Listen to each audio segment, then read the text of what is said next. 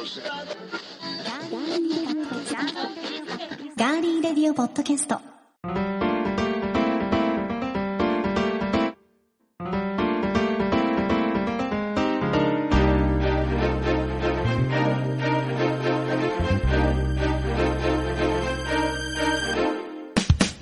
皆さんこんにちは。ガーリーレディオポッドキャストにがつじゅうろくにち火曜日、いかがお過ごしでしょうか。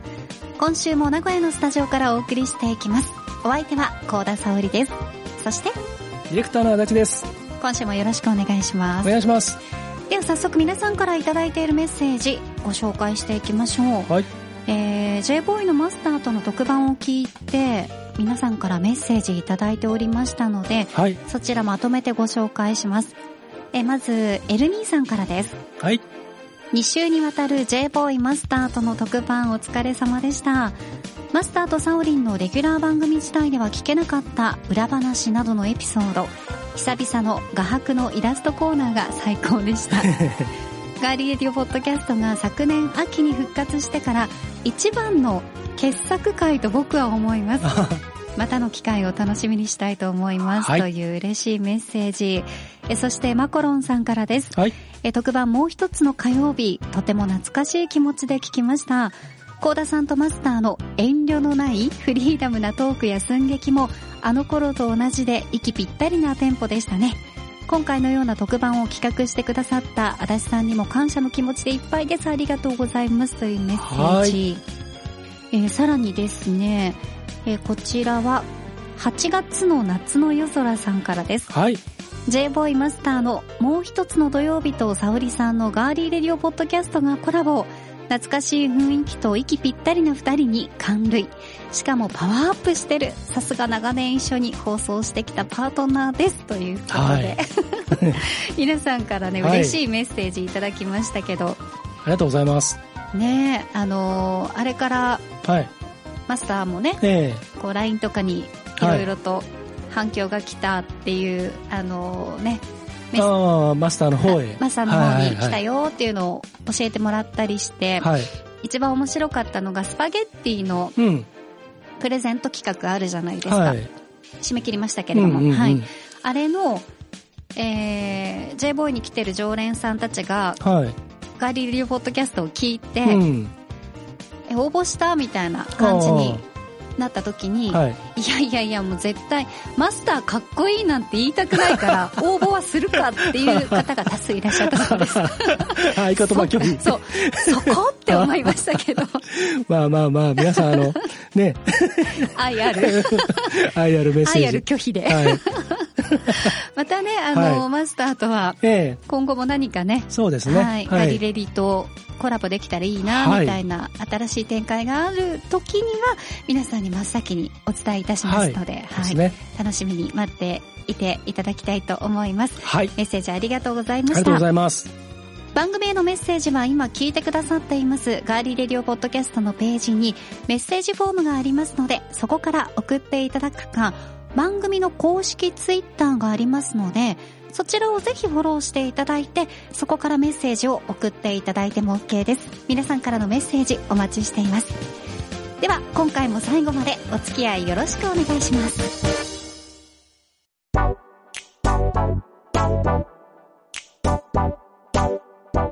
名古屋のスタジオからお送りしていますガーリーレディオポッドキャスト。足立さん、はい、この前ね、うん、すんごい光景見ちゃったんだけど。うんうん、何ですか？私あの朝、はい、車で仕事に向かってる時、はい、はちじじゅっぷんぐらいだったかな、うんうんうんうん、ちょうど名古屋市内の、はい、えーね、とある場所を走っていたんですけど、うん、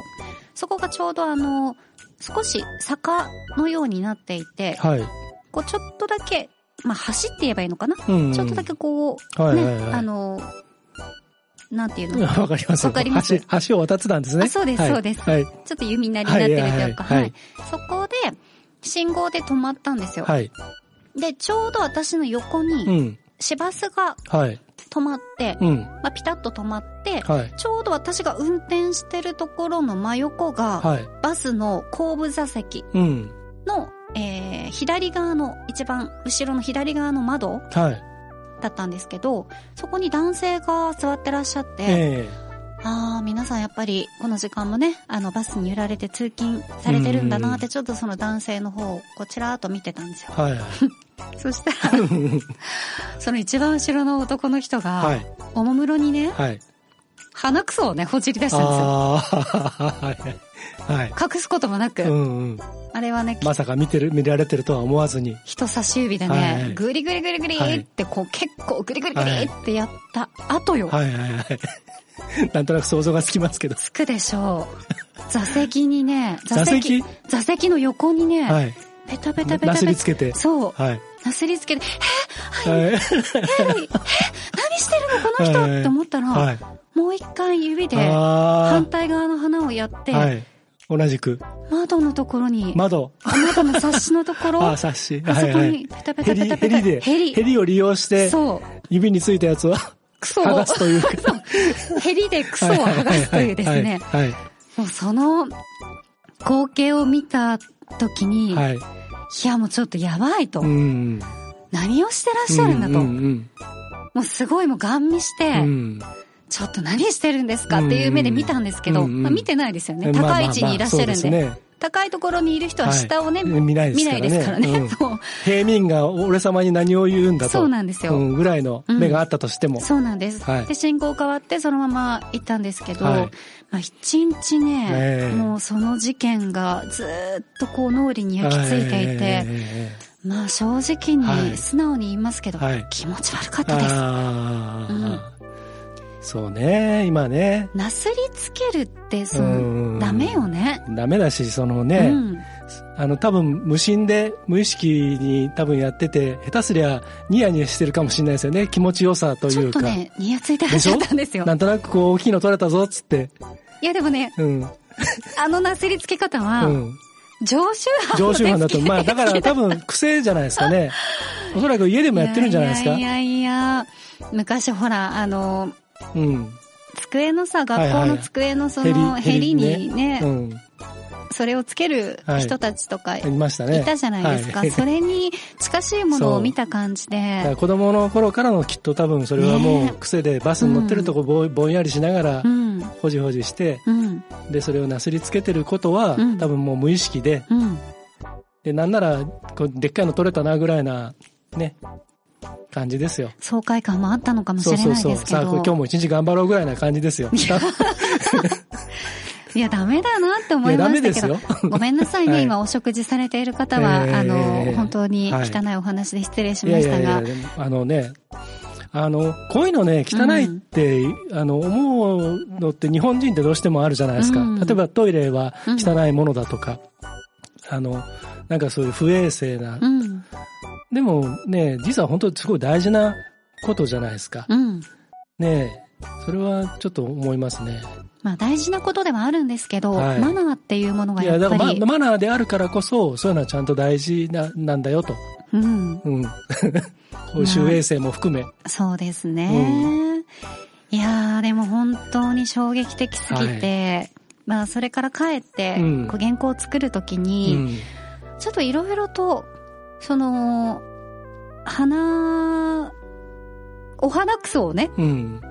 おほじられること、うんうんまあ、ここではちょっとあの花ほじほじというふうにガリレディア呼ばせていただきますが、はいはいはい、かしこまりました、はい、花ほじほじについてこういろいろ調べてみると、はい、実はですね、はい、みんなのランキングというサイトで、うん、にせんにじゅうねんこんなアンケート結果が発表されています、はい、えその名も、はい、花くそ世論調査にせんにじゅうだいぶインパクトないですか強いですねあるのかないのか結構強めのタイトルなんですけど、うんはい、そこでこういろんなことがあの結果が発表されていたので、はいえー、ご紹介して、はい、ちょっと足立さんと喋っていきたいと思います、はいえー、日常日々生活していると鼻の中にたまる鼻の汚れありますよね、うんはい息苦しくなったりムズムズしたりを解消するために定期的に鼻をほじって掃除する人が多くいらっしゃいます、はい、多くの人が日常的に行うことではありますが恥ずかしさだったりとかマナーもあって他人のケア方法というのは身近なブラックボックスだったりしますよね、はい、でこの調査結果を見ながら皆さんの鼻ほじほじ事情を見ていきますが、はい、まずこの調査男女にせんにんに対して行われました、はい、無作為なんですね。にせんにんなんですが、鼻の汚れが溜まったらほじりますかという質問におよそ はちじゅっパーセント の方がほじりますと、ほじると答えました、はい。掃除方法複数ある場合は一番よく行う方法を教えてくださいという質問でいちいとなったのが、半数程度が回答した指でほじほじ、はい、うん。その他ほじる派の答えとしてはティッシュを使ってほじほじ、私これ、うん、ティッシュを使ってほじほじします、はいはい、綿棒を使ってほじほじというふうに続いて、うん、爪楊枝を使ってほじほじといった痛くないのかな、はい、少数派の意見もありました、はい。反対に、はい、鼻はほじらないと答えた人は全体の じゅうななてんぜろごパーセント、はい、非常に少ないですね、うんうん、ほじらない派のお掃除方法は、うん、ティッシュで噛む、はい、お風呂で鼻を噛む、はい、水で洗うという回答が多くを占めました、はい。またどんな時に鼻ほじほじしますかという質問で最も多かったのがテレビを見ている時など、はい、くつろいでいる時と全体の半数以上を占めました、はい、それ以外は朝起きてすぐ、うん、夜寝る前とこう一日の節目に鼻の穴を掃除している人も、はい、まあ、あの一定数いることが分かっています、うん、はい。先ほどお話しした私が目撃したバス後部座席窓側の男性のように、えーはい、移動中に鼻ほじほじをするという方は全体の じゅっパーセント 以下、うんうん、やっぱりあの人目が気になるという方が多い、これマナーとしてもだと思うんですが、うんはい、ちなみに鼻ほじほじの時周りの目を気にしますかという質問で最も多かった答えは、はい、人目が気になるので、うん、必ず一人の時にほじる、はい、誰にも見せない秘密である、はい、ついでマナーとして一人の時にほじほじするようにしているとなっていて、はい、鼻をほじほじする行為は秘め事であることが多い結果になっています、はい。反対にいつでもどこでもほじる、うん、人目や場所は気にしないという方も全体の さんパーセント いらっしゃるので、うんはい、そうですね、私が目撃した方はこちらの、まあ、さんパーセント のタイプの方だったのかなというふうに思っております。いや、バスの中とかでしかも窓際だったりすると、うん、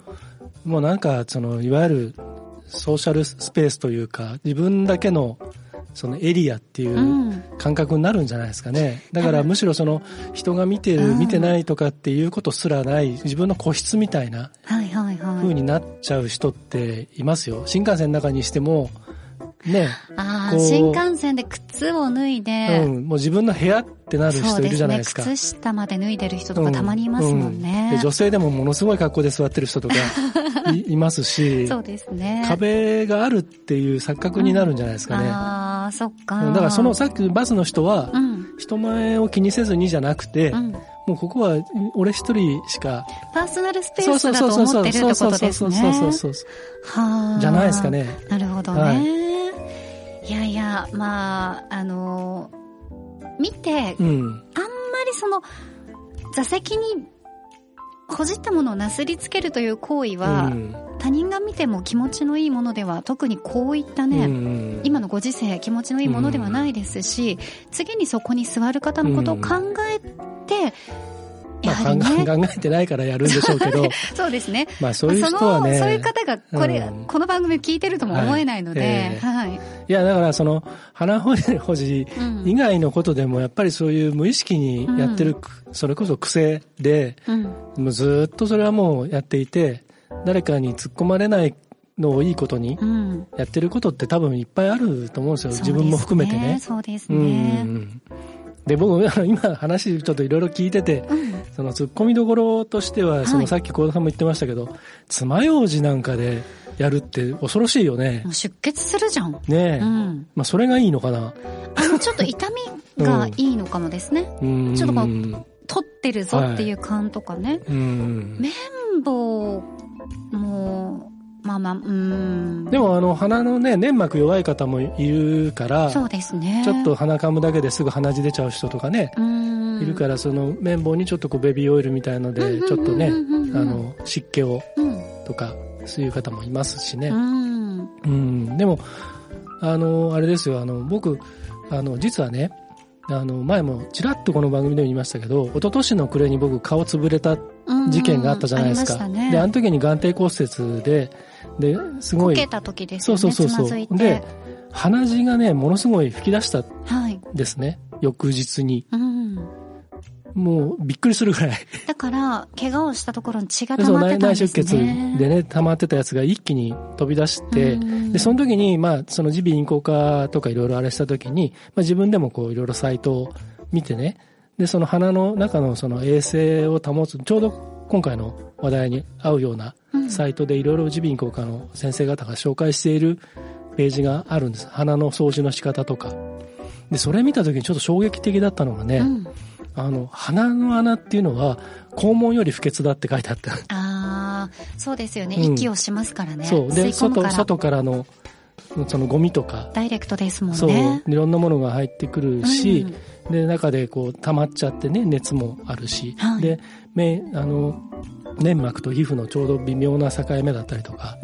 するから、うん、実はそこにその今みたいにコロナ禍でね、こう指先にもしかしたらウイルスがついてるかもしれないみたいな時に、うんうんうん、それでこう指で本当はほじったりしてちょっと粘膜を傷つけてる場合もあるし、うんうんうん、だから本当はものすごく鼻の掃除っていうのは気をつけなきゃいけないんだよってその時に、まあ、実際僕も言われたし、うん、そのサイト見た時にえー、そうなんだと、うんうんうん、っていうのがあってね、だからあの安易にやっぱりやってはいけないんだ、うんそうね、ましてやそれをね椅子にへばりつけたりとかね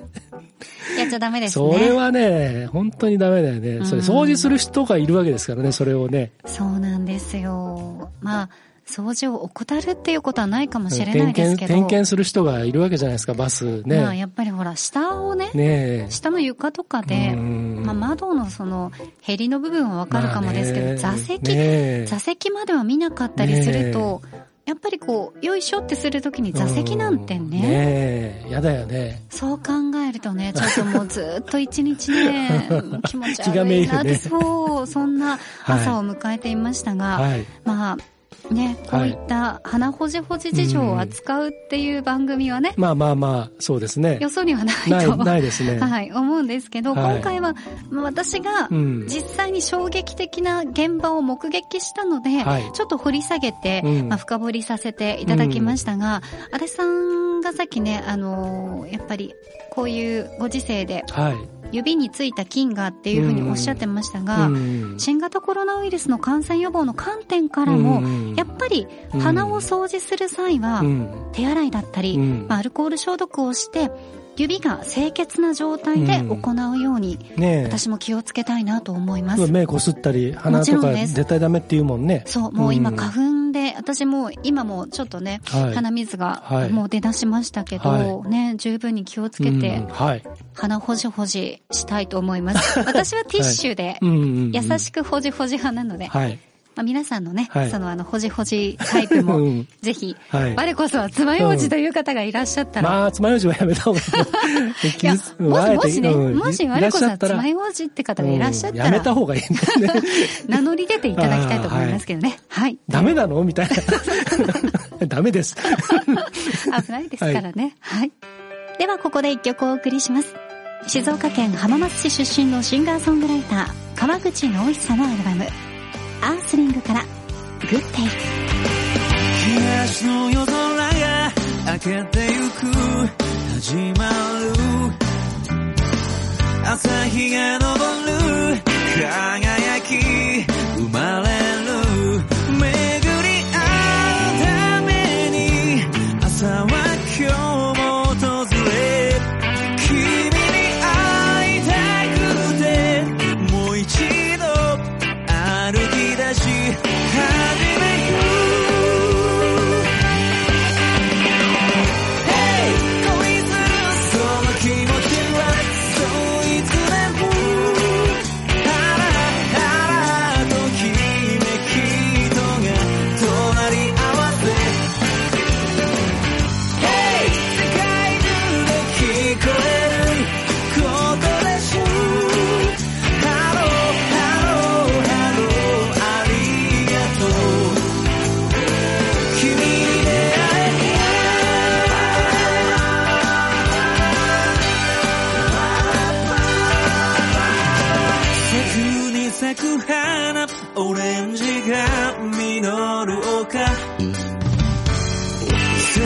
が巡る、新しく生まれる、やりきれる夜をいくつも越えたね、あの坂を越えた。お送りしたのはシンガーソングライター川口直久さんのアルバムアースリングからグッデイでした。はい、シンガーソングライターの川口直久さんですが、はい、ピアノを使った楽曲に惹かれてピアノサウンドを軸にしながら幅広いサウンドのポップスを展開中です。はい、ピアノやギターでの弾き語り、バンドスタイルで活動されています。えー、ラジオやコーヒー、ジョギングを、ね、うんうん、好んでらっしゃるということで、はい、自身もラジオパーソナリティをそうです、ね、はい、やってたりとか、ね、あとあの静岡県内のいろんな学校へ行ってその校歌、はい、うん、学校の校歌ってあるでしょ、はいはいはい、校歌を紹介する番組のレポーターとかやってたりするんですよ。うんうん、で彼もある学校の校歌作ってあすごい作ったりとか、最近あのサカナクションの山口ね一郎さんがあのお父様と一緒に、ねね、ゲロの、はいはい、校歌も作られましたけれども、うん、川口さんも校歌作ったりされてるんですね。はい、す, すごいすごい、うん、すごくあのいい青年で、はい、あのもともと野球をやってたあの子なんですけど、うん、音楽に目覚めて、はい、でいろいろ僕のイベントに出てもらったり、あ、そうだったんですね、していて応援しているアーティストの一人です。はい、ぜひ気になる方は川口直久さんのウェブサイトチェックしてください。はい、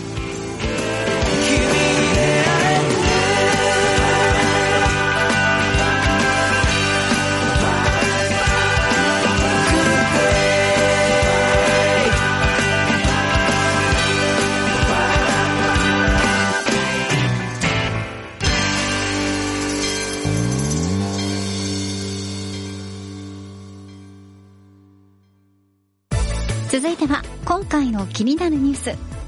私高田が今気になっているニュースをご紹介します。それではニュースセンター高田さんお願いします。はい、お伝えします。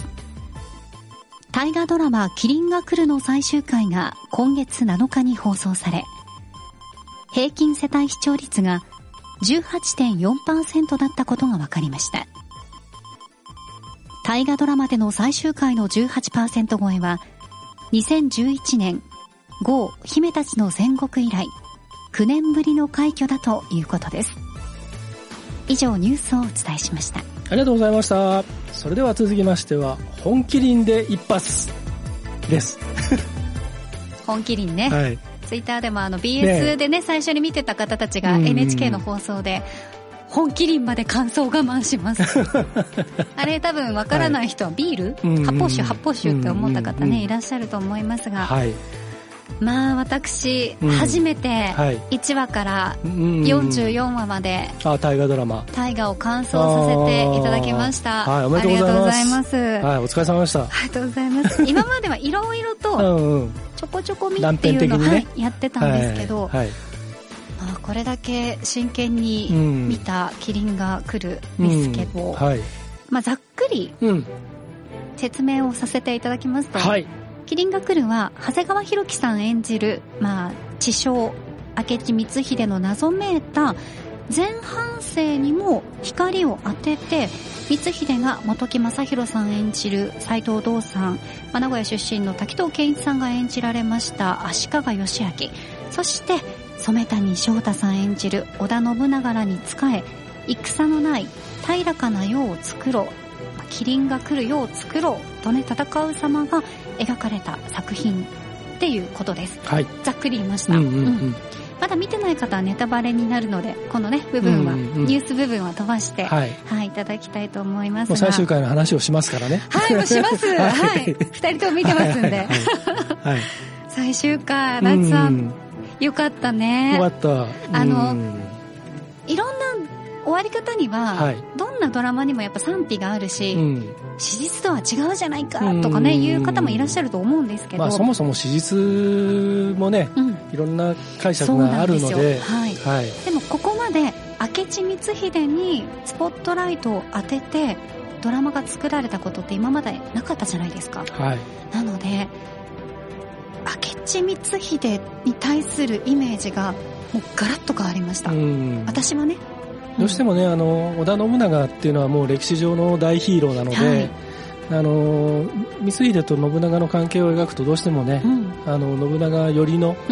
目線というか、うんうんうんうん、あのどうしても明智は謀反人というかね、はい、そういう描き方でしか今までなかったですしね、もうそのイメージしかなかったです。でそれだからもう大半の人は光秀っていうのはその信長を殺したやつっていうね、分かりやすく言っちゃうとそうなんですよ。それで片付けられちゃってたところがあったので、うん、だからこの麒麟が来るでは本能寺の変に至るまでが、うん、すごくあの心情とか、うん、あとは信長と光秀の関係性のその揺らぎ方とか、うんうん、周りがどういう風にふたりを見ていたのかとかね、はい、いろんなものが結構あの緻密に描かれていて、うん そうですね、うん、それがすごいあの最終回、うん、本能寺の変のねところも良かったなと思いましたが、うんはい、最終回では信長から将軍足利義昭を殺せと命じられた光秀が、まあ、苦渋の決断として、うん選んだのが我が敵は本能寺にある、うん、その名は織田信長と申す、うん、とね、うんまあ、謀反を決起しましたが、はいえー、本能寺の、ねうん、変の場面では今までドラマで描かれていたものとは違って本能寺の、まあ、前で光秀はね、うんうん、待ってましたよね。そうですね、馬に乗ってね、はい、で中で信長がまあ、誰が襲ってきたんだっていうのが、うん、こう蘭丸とかに聞いた時に、うんまあ、光秀っていうのが分かった時に、うん、十兵衛、うん、そなたがそうかってねつぶやいている時のあの、うん、笑っているような、うん、泣いているようなの、はい、涙を浮かべてね、うん、その時のセリフを言ってください。いいですか、はい、私名言だと思いました。はい、是非もなし、うん、中米ならば仕方なしということですね。はいうんはい、あのぜひもなしって、うん、待ってた分かってたのかなって思いましたよね。うん、来たかと、うん、来るんじゃないかっていうのはどことなく感じていたんじゃないかなってね思うようなところもありましたけど、まあ、最後まで本当に光秀への様々な思いを感じさせるこう染谷さんの演技というのに、うん、私もそうでしたけれども見ている方たちは、まあ、圧巻の本陣本能寺の変、はい、切ないなとね、うん、思われた方も多いかもしれませんね。はい、うんそうですね。信長を初めて見た時の光秀が、うん、その本能寺で火の手が上がっているところでこう、うんフラッシュバック、はいはい、するところがあったじゃないですか。はい、浜辺からねこうわーって船で戻ってくるところの、うん、あれが差し込まれた時はちょっとねこうかダブらせて感動してしまいました。あ、うん、あそこのシーンのメイキングっていうか、うん、ビハインドザシーンのちょっとエピソードがあって、はい、あそこ実はにじゅっぷんぐらいずっとカメラ回ってるんですって。うんうんうんうん、あのあの光秀がその門のところでを見てるところ見つめているところって実はにじゅっぷんぐらいずっと回ってるんです。そうだったんですね。あの番組でっていうか放送で使われてるのはわずかいっぷんあるかないかですけど、そのフラッシュバックのシーンね。ええええ、でその時にやっぱりその長谷川博己さんももう光秀が乗り移っている状態、憑依している状態で、あのやっぱりもういろんなことがもう本当に自分の中でその信長との出会いからを自分に憑依している光秀がいろいろ思い出している状態だったらしく、途中でもう涙は出るわ、もう叫ぶわ、もう肩震わせてとかっていう状態がずっとにじゅっぷんぐらいあったらしいんですよ。うん、うん、だからそれがあの知っても知らずもあの放送の中のねあの短いシーンに編集はされてましたけど、あの表情はそこにあったんですね。でやっぱりあのすごくあそこはね迫るものはありますよね。ありました。でそこにまたねその信長のあの切なそうなねかつ切ない中にもなんかこうやっとこれで楽になれるっていうねあの表情ね。うん、うん、そこがこうダブルと。さらにこういろんないちねんかん見てきたドラマのねいろんなことを自分たちもね自分たちの中でそうフラッシュバックしますよね。うんね本当にいちねんを通して、まあ、あのコロナ禍っていうこともあって、はい、長谷川さんはこのコロナ禍で今の現代にもキリンが来ることを願いながら、うん、そういう念を込めていちねんかん演じてきましたっていうね、うん、ラストメッセージの中にもありましたけど、うん、本当に様々な名場面、はい、名言っていうのがありましたよね、はい。まあ、とりわけこの最終回について話題を呼んでいるのがラスト数分間の展開です、はい、これは賛否ありますけど、えー、物語の舞台が本能寺の変からさんねんご、秀吉が治める世で足利義明を訪ねた門脇麦ちゃん演じる駒が、まあ、あのある噂についてね、はいうん、話しますよね。でその先に広がった光景にまあ、賛否があるかもしれないけど、個人的には良い終わり方、ま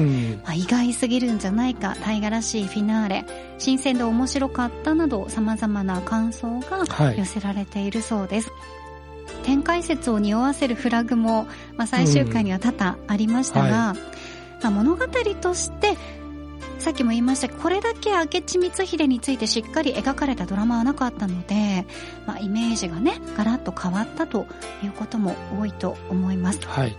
でもう一個だけ足立さん、うん、最終回に、はいまあ、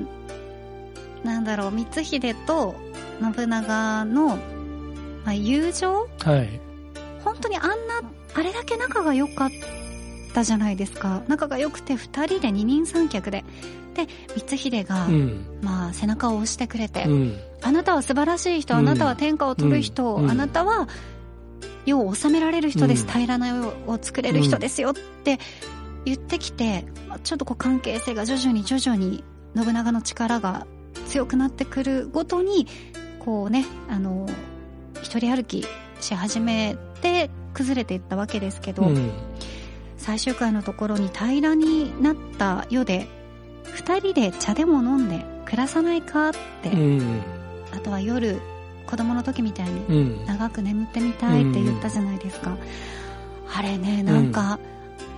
相手が女性だったら軽いプロポーズだなと思いながら、うん、でもそれを歌詞に言えるってことは、うんまあ、それだけ大事にしてたんだなっていうのは伝わったんですよね。なんであそこでね、まあ、あそこでっていうかなんでこんな風に理解がねちょっとこう食い違うような感じになっちゃったのかなっては思ってしまいましたけどね、うん、ちょっと切ないなってあの場面でも思ってしまいました、うんうん、あの何話か前にあの光秀が信長に対してねこう信長のちょっとこうガーッとなったところをいさめるのに織田信長は死んではならんのですって言ってこう止めるシーンがあるんですけど、あれがこうちょっと蘇ってきてね、うんだからそれがねああいう風になってしまったところっていうのがお互いも何ともならない。だからそのちょっと例えると陳腐になっちゃうんであんまりあれなんですけど、まあ恋愛にしても人間関係その信頼関係が壊れる時ってああいうことじゃないですか。やっぱりこうずっと惹かれ合ってね支え合ってきたのがある時からなぜかもうだってそうすると引き返せなくなってって、それはもうお互い自分たちでもどうしようもないことになっていく、うん、でそれがああいう戦国時代だとね自分たちだけのことじゃなくてもうあらゆることが加わってくるので、もうその中に生きてた人たちっていうのにこうねちょっとこう感情移入していくといろいろな誰に感情移入してもグッとくるドラマだったなという気がしますね。本当ですね、はいはい、あのキリンが来るの公式ツイッターには、うん、演じた皆さんからのラストメッセージ公開されていますし、はい、え今月にじゅうさんにちには総集編キリンが来るの総集編が、うんはい、放送されますよ、はい、見て、見てない方も、うん、見てない方はぜひ、はい、ぜひ見ていただいて、はい、ナビゲーターは、うん、機長役の、はい長崎県出身の川口春奈さんが務められますのではいはい、はい、結果的に川口春奈さん良かったですね。いやもう、ね、めちゃくちゃ良かった、ねうん、キャスティングが変わって良かったなってあだはいこらはいねはい全ては成り行き、うん、ですじゃぞうん、うんうん、ねまあ、今回あの本当はね大河ドラマを語り始めると僕もいろいろこう出てきちゃうんですけど、香田さんがもう熱くもう目を開いてえまあ熱く語ってたので、今回はちょっと僕はグッと、だってあの感想したの初めてだったから、それも嬉しかったですね。あのそのさっきあの冒頭でちらっとあったその最終回の視聴率云々でゴーがねにせんじゅういちねんの今のゴーの時はちょっとそのドラマ間の関係でちょっと関わってたので、そうだったんですね。うんあのだからあの割と割とまあ大河ドラマも昔から好きなんで見てるんですけど、うん、足立さんもあの浜松のお生まれですし、はい、愛知県の岡崎市とも結構あの、うん、お仕事上でもね、うん、でねあの、はい、ゆかりがありますので、うん、直虎とかね、そうですね、うん、またもしかしたら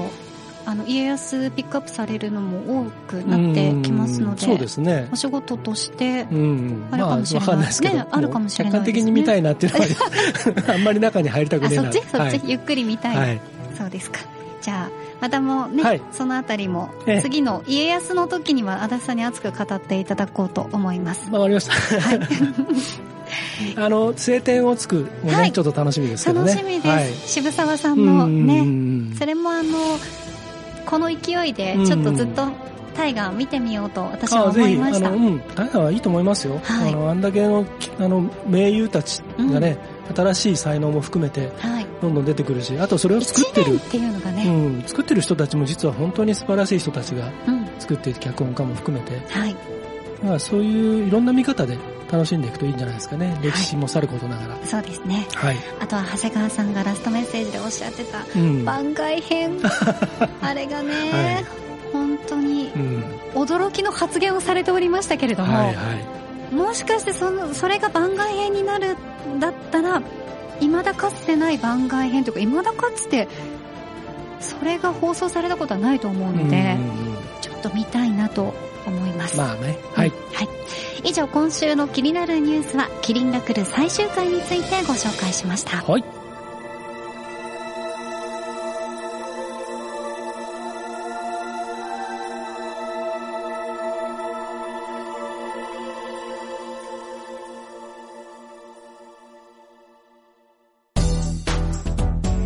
ここでベントマンからのお知らせです。はい。さんじゅっしゅうねんイヤーに突入しまして、はい、えー、さんじゅっしゅうねん記念弁当のザ・ベントマンもね、うん、好評ですけれども、いよいよ発売、はいはい、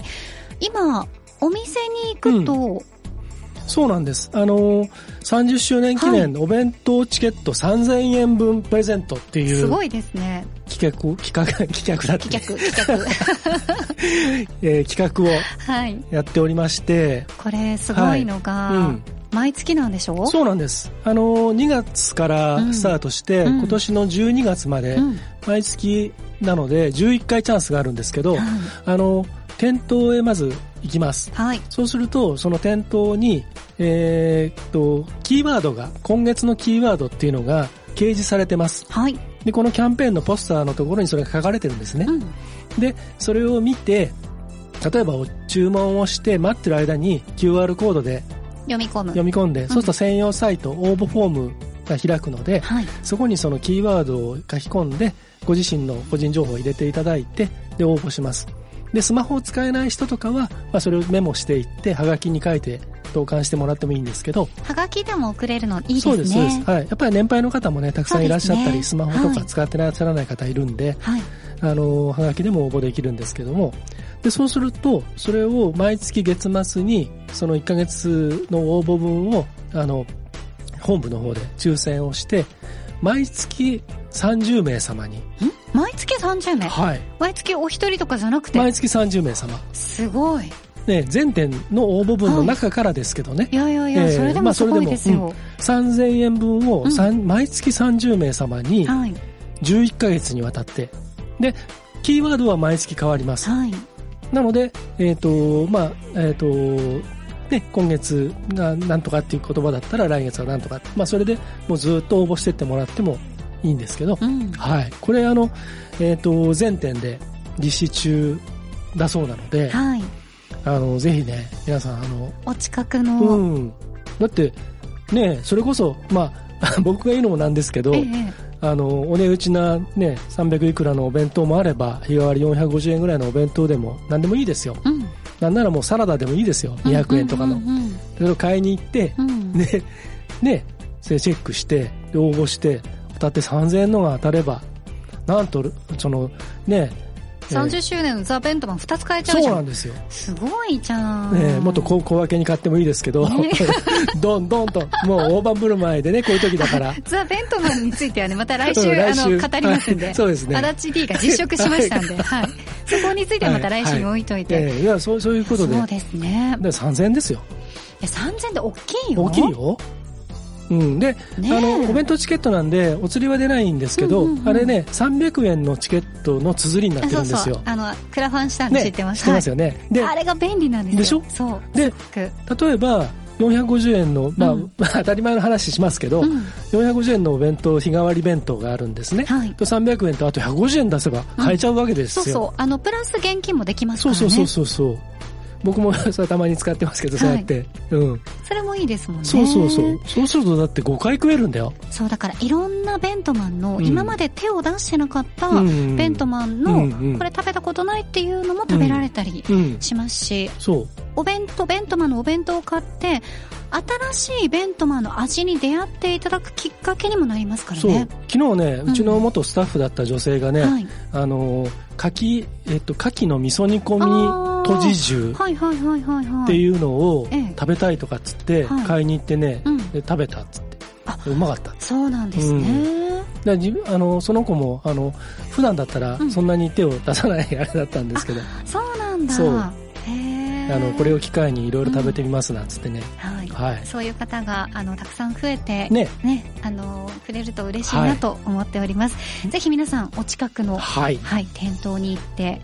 さんぜんえん分の、うん、このチケットを当てていただいて、はいはい、当たった暁には、はい、ぜひあのツイートをしたり、はい、してほしいですね、はいえー、それまた紹介させてもらいますし、はいでえー、とついでといってはなんなんですがでさんがつになるとこのベントマンプレゼンツのえー、スペシャルな、えー、ガーリーレディオポッドキャスト展開していきますのでぜひするんですよ実は皆さん、はい、ぜひあの楽しみにしていただいて、はい、テレビとラジオとポッドキャストと、はい、そうですね火曜日ではなくて、うんはい、金曜日、はい、配信となりますのでだからさんがつはガーリーレディオポッドキャストはレギュラーがごかいあって多いなごかいもあるんだ、うん、そうなんですよ、うんうんうん、火曜日ごかいあるんですよ、うんうんうん、でプラス増刊号がよんかいおーきゅうかい配信します。すごい働くね、はい、働く働くよ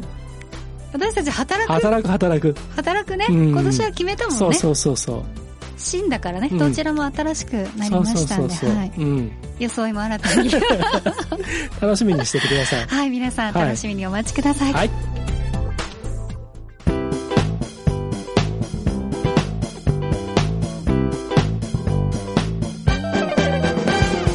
い、名古屋のスタジオからお送りしてきましたガーリーレディオポッドキャストエンディングのお時間です。はい早いねなんか今日今日もねやっぱ小田さん暑かったから今日はね暑かったですよ、うん、先週も暑かったですけど ね, ねそ, あそうね先週もね途中からねスイッチ入っちゃって暑くなりました、うん、沙織の話、うん、皆さん聞いていただけましたでしょうか。僕ね自分であの 聞, き聞いたんですけど、はい、後半沙織さんが沙織さんってまた言っちゃった沙織の話っていうとついつい沙織さんって言っちゃうんですけどあの小田さんがですね、はい、本当に熱く語り始めてからは、うん、僕普通に収録っていう感覚じゃなくなって話聞いてるので、うん、相槌が多いんですようんうんうん、うん、そうそうそうそうそうそう、ね、まあそこはちょっとお聞き苦しかったらごめんなさい。いやいやいやいや、はい、あのまだ聞いてないよという方は、はいまあ、たくさんいろんなお話させていただいておりますので、はいうん、よろしかったら聞いていただきたい。安全な内容ですので沙織の話収録とタッチの差で届いたメッセージにご質問書いてくださいましたので一つお答えします。はい。高田沙織への質問。はじめましてリサレオと申します。はい。はじめまして。はじめまして。あのツイッターとかではねよくメッセージとかくださっていますが、はい、リサレオさんから高田さんは喋る仕事をしていらっしゃいますが目標とする喋り手の方とか憧れる方とかいますか？おう。えー、レディオキューブ エフエム 三重の朝の番組は一人でしたが今は足立 D とのやりとりがとても楽しそうですね。毎週楽しみにしていますありがとうございます。私、えー、コミュニティがデビューだったんですけど、はい、全部一人で、うん、山陰放送に行って、うん、金曜日ななじかんぐらいふたりしゃべりして、はい、覚えてますよね、えー、で戻ってきてまたひとり、はい、で、えー、ちょっと前までいた曲も、うん、ひとりしゃべりプラスふたりしゃべりの番組ふたつぐらいありましたからね、はいはい、そうですね。なのでどっちも楽しいですけど、はい、アガッチ D とは多分いろんなことをお互い知ってるので、これは言っちゃまずいとかこれ言ったら大丈夫っていうことがお互い分かってるの で、はいはい、そうですね、このねさじ加減がリサレオさん、はい、ちょうどあのいい感じに楽しそうに聞こえるんだと思いますよかもしれないですね、はい、分かってて言わないっていうのでニヤニヤしてるとこありますもんね。ニヤつくっていうのね得意ですけどね、はいはい、で私が目標とする喋り手の方、はい、えもしくは憧れている方、ええ、うん、憧れている方はクリスともこさんが特にいいですよね、はいはい、声あの喋りの間とか、はい、声の感じとかがとっても好きで、えーはい、でラジオをやりだして目標としているのは、うん、えー、川本恵子さんです、うん、はいはい、恵子さんも声が好き、はい、あの間が好きですね、うん、私もあのそういう間をね、はい、楽しめる喋り手にパーって言っちゃいましたけど、はいはい、パーソナリティになりたいなとは思いますね、はい、クリス智子さんまた川本恵子さん の、うん、あのトークはポッドキャストでいろいろ今楽しめますん で、 です、はい、あの皆さんもぜひあのサーチして聞いてみてください、はいはい、あとプレゼン牛の絵のプレゼント、牛の絵のプレゼント ね、 ね、うん、あれ